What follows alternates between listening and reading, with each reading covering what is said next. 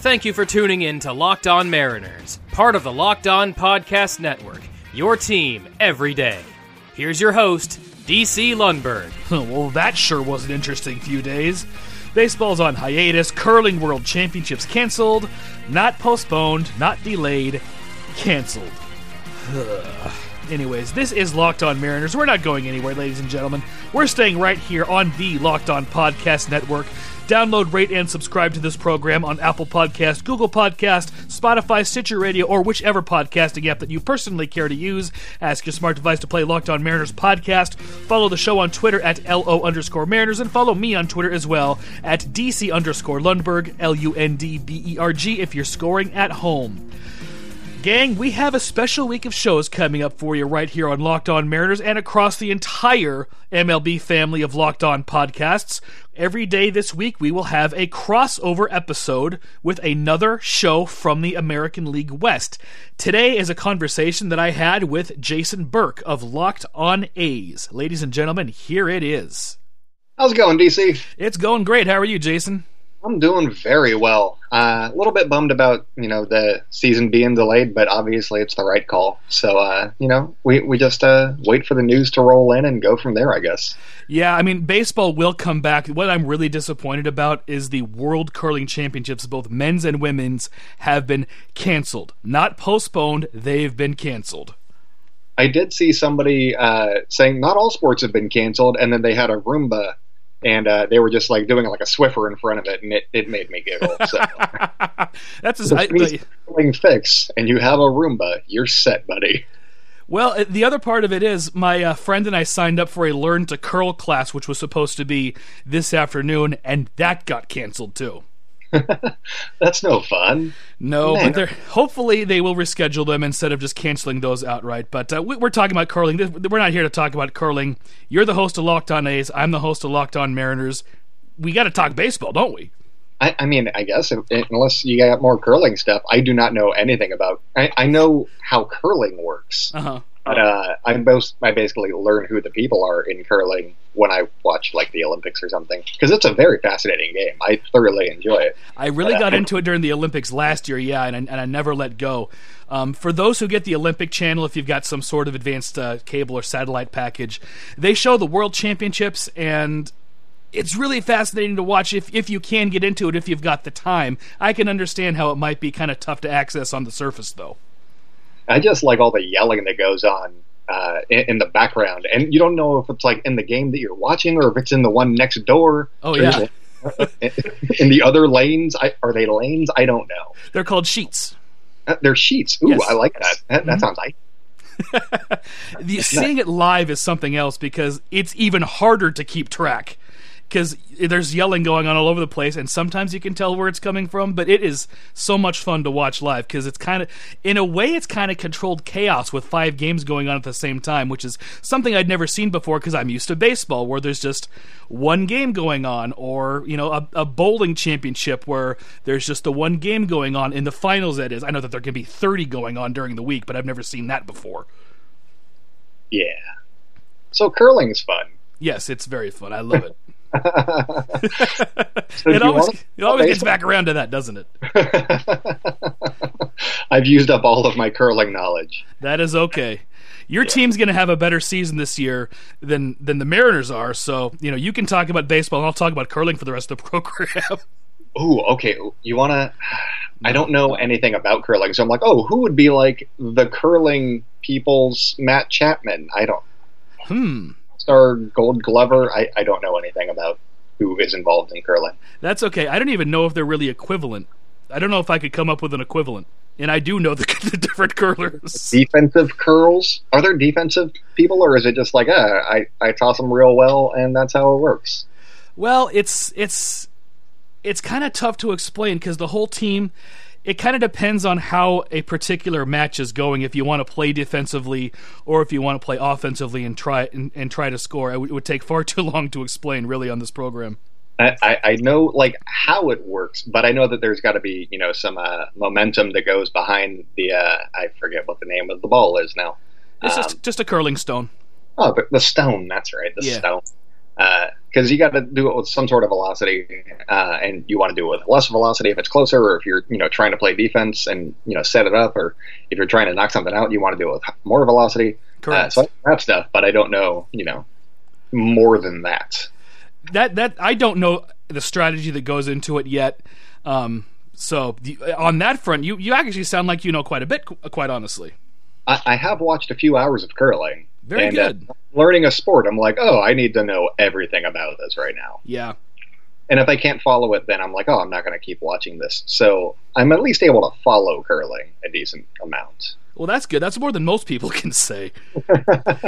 At the, I, I, attended the national championships because they happened to be in a city 20 minutes away from me this year. Uh, that's about a month ago, actually. I had the time of my life, and I, I, I took a friend with me who had never really watched curling before, had no idea what was going on. They had learned to curl ambassadors throughout the stands where you could go ask questions to these people what's going on on the ice, what, what are they doing, how is it scored. And she is now the biggest curling fan next to me that I know. She got into it so much. It was, it was, it was really cool. Is curling on TV like generally, or is it just on the Olympic channel?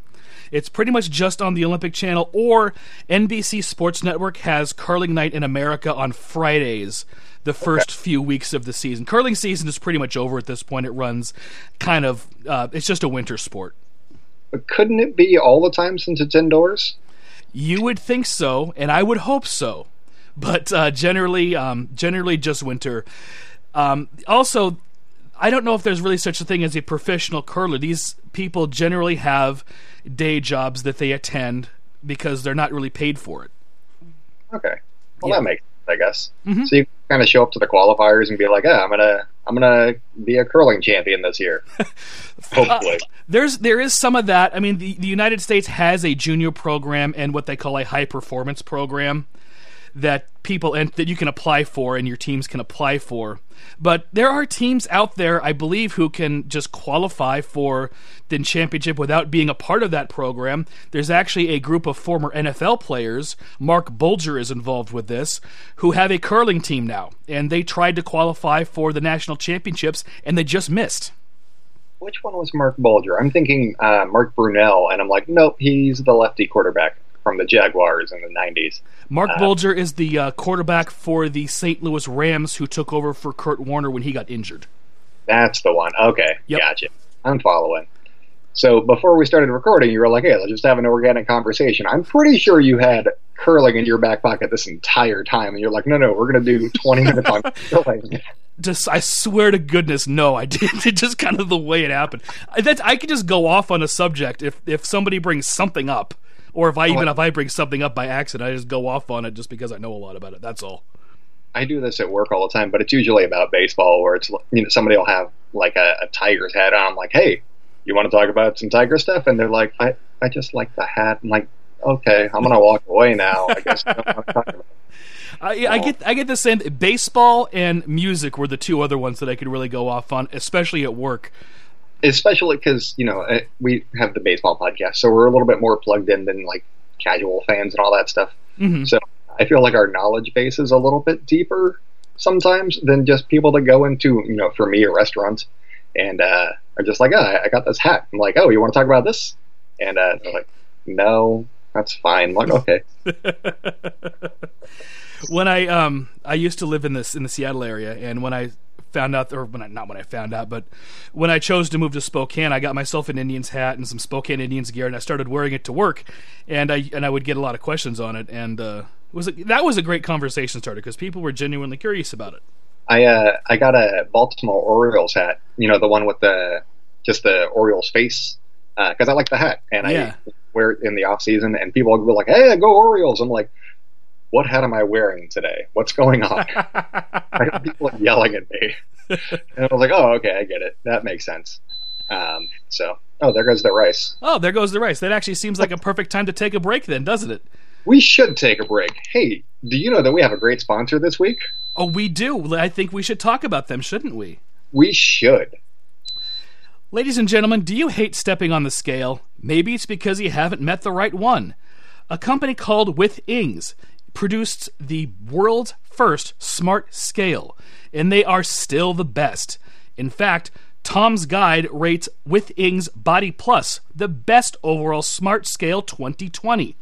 If you are looking to lose weight, willpower is the key, but so is having the right tools. Withings smart scales are known for durability and an exceptionally user friendly design. Step on and data from every weigh in syncs automatically to the free app for iOS and Android via Wi Fi or Bluetooth. Lots of smart scales don't have the Wi Fi option, and it means you need to have your phone on you. But Withings Body Plus gives weight, full body composition, weight trend, even a local weather report. The scale can support up to eight users and even know who is who.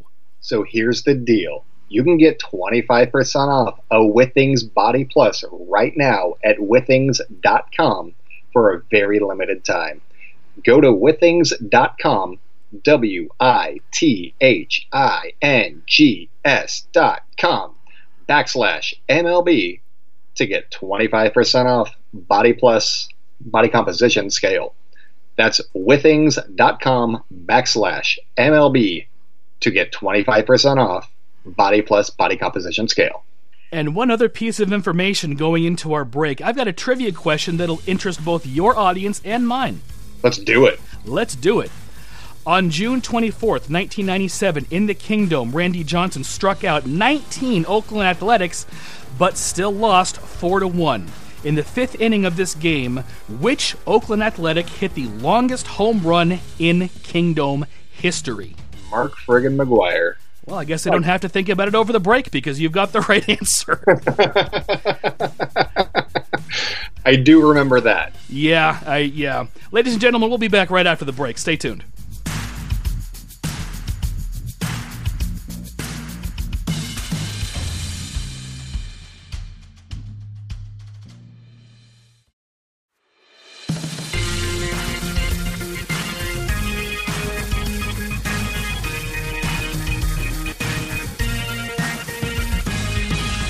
And welcome back to the A's and Mariners uh, combination episode where we talk about curling nonstop.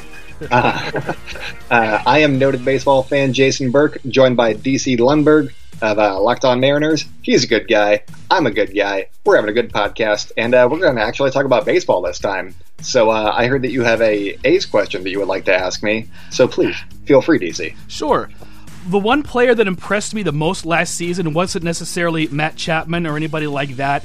It was Marcus Semien. When I first saw him play when he came up to the major leagues, he was such a terrible defender that I thought to myself, well, he can hit, but there's no way he's going to be able to play shortstop. They're going to have to move him to first base, try him in left field, or maybe just a DH or something like that.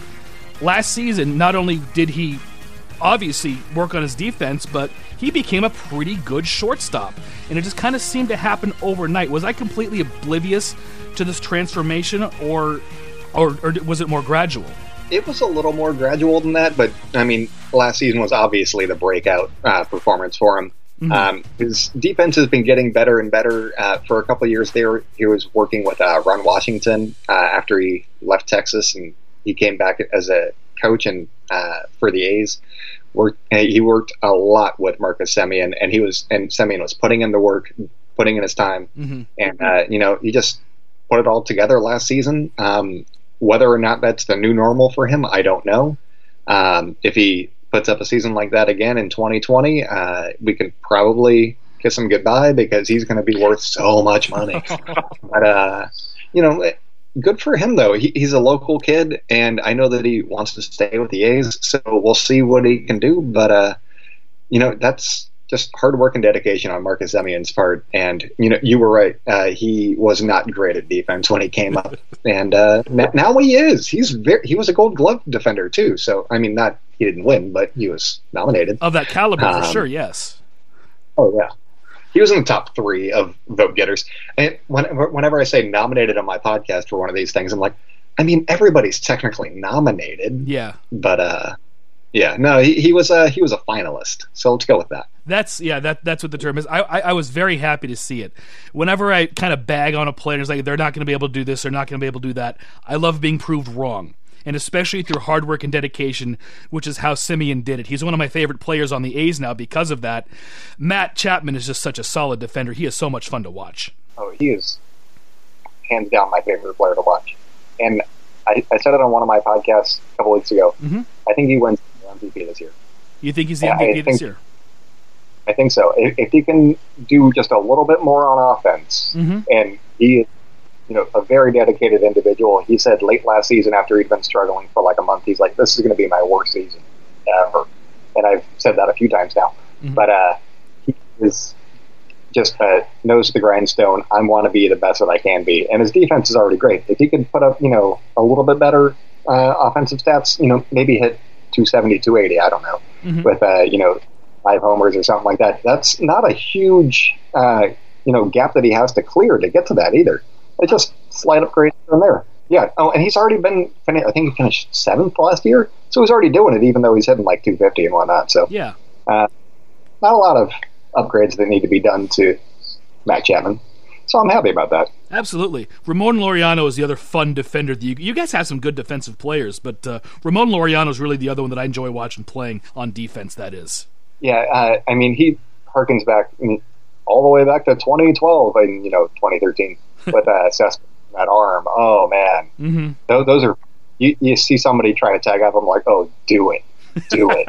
and then you're like, oh, that, that sucks. Okay, well, that, oh, well you know, he's a lot of fun, and I mean, he could put it together on offense, or you know, just stay healthy for the whole year because he hit fairly well yeah, when he was healthy and all that. Yeah. Uh, so he could be another big contributor if he plays a full season, however long the season happens to be this year. And center um, field is a less offensive possession position, pardon me, than, than third base is. So I would, accept, you know, the, the offense that he produced last season, I would accept that from an exceptional defensive center fielder. Oh, definitely. I mean, I think that Ramon Laureano is kind of what the Twins are hoping Byron Buxton turns into. Yeah, I'm not and sure that's going to happen, but uh, yeah. Well, he keeps getting hurt though. That poor guy. I, know. I, I Byron Buxton. I love watching him play defense too. He's fun, but he can't. See, you're right. He cannot seem to stay healthy. Yeah, and when he does, you know, put it together in little spurts, then he gets hurt. I know. Oh, Always seems to happen at the worst times. Yeah. Like there's a good time to get injured, you know. uh, staying in the outfield, though, uh, Kyle Lewis came up and he, he put up some numbers in, you know, like 18 games last year for the Mariners. Uh, what's the expectation for him? I know that he was a highly touted prospect, and uh, he, he got hurt a little bit, and it, it felt like he was rushed from the outside um, just because he was finally healthy and, you know, all of a sudden in the majors. But uh, what's the expectation for him in 2020? The expectation for him, he I, he's going to play every day pretty much. At least th- he's going to be, I believe, the everyday right fielder. He might be in right field because Mitch Haniger is now hurt, and nobody knows when he's going to come back. I believe he hit 268 when he uh, in his cup of coffee last September. I don't know if he's going to continue to hit at 268, maybe 250 to 260. And the home run power that he showed, I believe, was an anomaly because he had never shown that type of power in the minors before. But then again, he peaked out. Before, I shouldn't say peaked out, but he was at Double A last season, where they're not using the same baseball as Major League Baseball, and everybody showed more home run power uh, than than normal. But he's, I think he's going to be a good doubles player, or doubles hitter rather, and he'll turn in solid defense as a corner. He came up as a center fielder. I don't think he's quite got the range to play center fielder, but he will be a more than adequate corner and I think he's here to stay. I think I think he's the real deal. All right, I, am looking forward to seeing him play a little bit when you know the A's and Mariners get together. Yeah, uh, it'll be fun. I, I, also want to know a little bit more about Julio Rodriguez and Jarred Kelenic. Uh, what are their tool sets like, and uh, when can we, can we expect to see them in Seattle? I think Julio Rodriguez is a bit farther away than uh, Kelenic is at this point. Rodriguez had a pretty poor spring training for what it's worth, because we're probably going to have another spring training here coming up in a in a few weeks, or in several weeks. But um, he's 19 years old. He's I don't think he's as close to the majors as I thought he was a few weeks ago. I originally thought that he may be a September call up next season. I think 2022 is more likely for him. He's going to hit, he's going to play solid defense. I don't know if he's going to be a center fielder or a corner, but he's going to hit, and he, and he brings kind of some swag too, which is nice. And Kelenic has a very similar skill set. He's a left-handed hitter. He's going to be a good line drive hitter, I think, and I I think he probably also projects to be a corner, but he could play a pretty decent center field. And he might be ready mid-season this year, or maybe as a September call-up. But at the same time, I am not of the school of rushing players to the major leagues before they're ready. I know some players can can make the jump very easily from Double A to the major leagues. Juan Soto is the most obvious example that I can think of but it's a risk to do that. And you know, keep them in the minors a few months longer than you think that they maybe need to, until they prove you wrong. Until they prove, hey, I need to be at the show right now. So it's it's kind of up to them. I don't think neither of them are ready right now. They're both going to start this season in the minors. I think Rodriguez maybe in advanced A Modesto, and Kelenic probably in Double A Arkansas. But that that's a guess. I mean, just that outfield trio is something that's going to be keeping my interest for many years now. Yes. Uh, yeah. For, for, the Meredith. It, will be fun. It will um, be. Breakout guys that might, you know, break out in 2020 because I know that it's a young roster and you're going to be seeing, you know, what guys can do and all that. And, well, I will say Evan White, the uh, first baseman who has never played Major League Baseball. He's never played above Double A ball before. The Mariners still thought enough of him to give him a six-year Major League contract. He's the starting first baseman. He's had a pretty good spring. I I'm very curious to see what he can do at the major league level on a full time basis. He's a potential breakout guy, as Kyle Lewis is too, because um, they both have their rookie status still. So those those are the two really that I'm that I'm looking at as far as breakout candidates. And I will also add somebody on the pitching side who I have complained about on this show a lot, but my opinion of him is changing, and that's Justus Sheffield. What I didn't like about him was the lack of control. He'd walked too many hitters in the minor leagues before. However, this spring, his control seems to have improved. He's also not throwing the four seam uh, fastball anymore. He's gone to a two seam fastball that has much more movement to it and is befuddling hitters a little bit more. So he might be a great breakout candidate. Excellent use of the word befuddling. Um, uh, another pitcher that got some uh, some play in spring training was uh, Yusei Kikuchi. He added some velocity. You think it's going to hold up, or did, was that just one start and then I didn't hear anything else about it? The velocity has kept up for Kikuchi throughout spring training. He got kind of he got he got away from his natural delivery last season, and over the off season and during spring, he had been working to quote simplify things end quote according to an article that I read and get back to his natural delivery.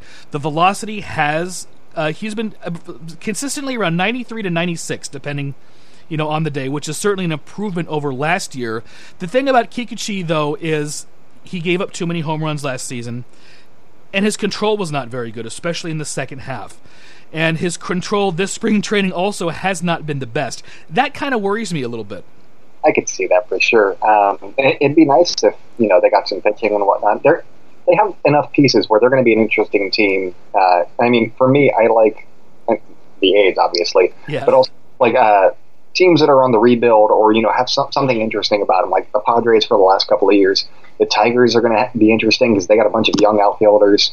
Mm-hmm. Uh, helps when you like fantasy baseball too. Um, so yeah, just, just, little guys here and there, and the, the, Mariners got some pieces that I'll be keeping my eye on for sure. I think the bats are a little bit ahead of the pitchers right now in terms of prospects. There are a couple more pitchers who are a little bit farther away that I don't have time to get into today, but um, I'll just say that Logan Gilbert and George Kirby are the two names.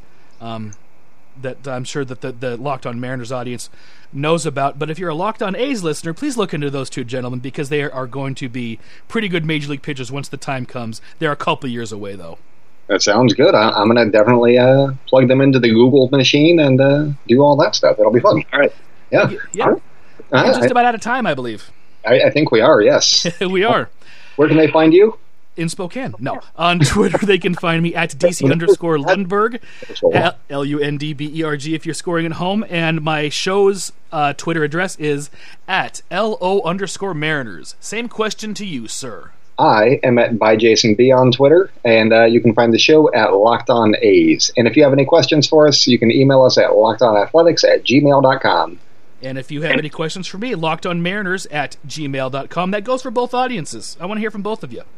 Yeah, we have mailbags every week or so, and uh, if, if, a Mariners fan has a question, I will definitely answer that. I'll take all baseball questions. I'll take all questions, period. If you've listened to my mailbag segments before, ladies and gentlemen, not every question has to do with baseball. Send in silly questions, opinion questions. I don't care what they are, just as long as they're family friendly, please. And also, uh, curling questions should be directed to DC, not me.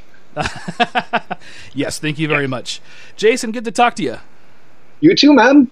Always fun to talk to Jason. I'm looking forward to the A's Mariners matchups throughout the season so Jason can come back on the show and I can go on his show. We can talk a little bit more baseball. That's today's crossover. Hope you enjoyed it. Tomorrow will be a crossover with Locked on Astros. Please download, rate, and subscribe to this program on Apple Podcast, Google Podcast, Spotify, Stitcher Radio, whichever podcasting app you personally care to use. Download, rate, and subscribe to Locked on A's while you're at it. Also, ask your smart device to play Locked On Mariners, Locked On A's, Locked On Anything. Follow the show on Twitter at LO underscore Mariners. Follow me on Twitter at DC underscore Lundberg. Hope you enjoyed today's conversation with Jason Burke. Ask your smart device to play Locked On Fantasy Baseball upon the conclusion of this podcast. We will see you right back here tomorrow, ladies and gentlemen. Have a fantastic day.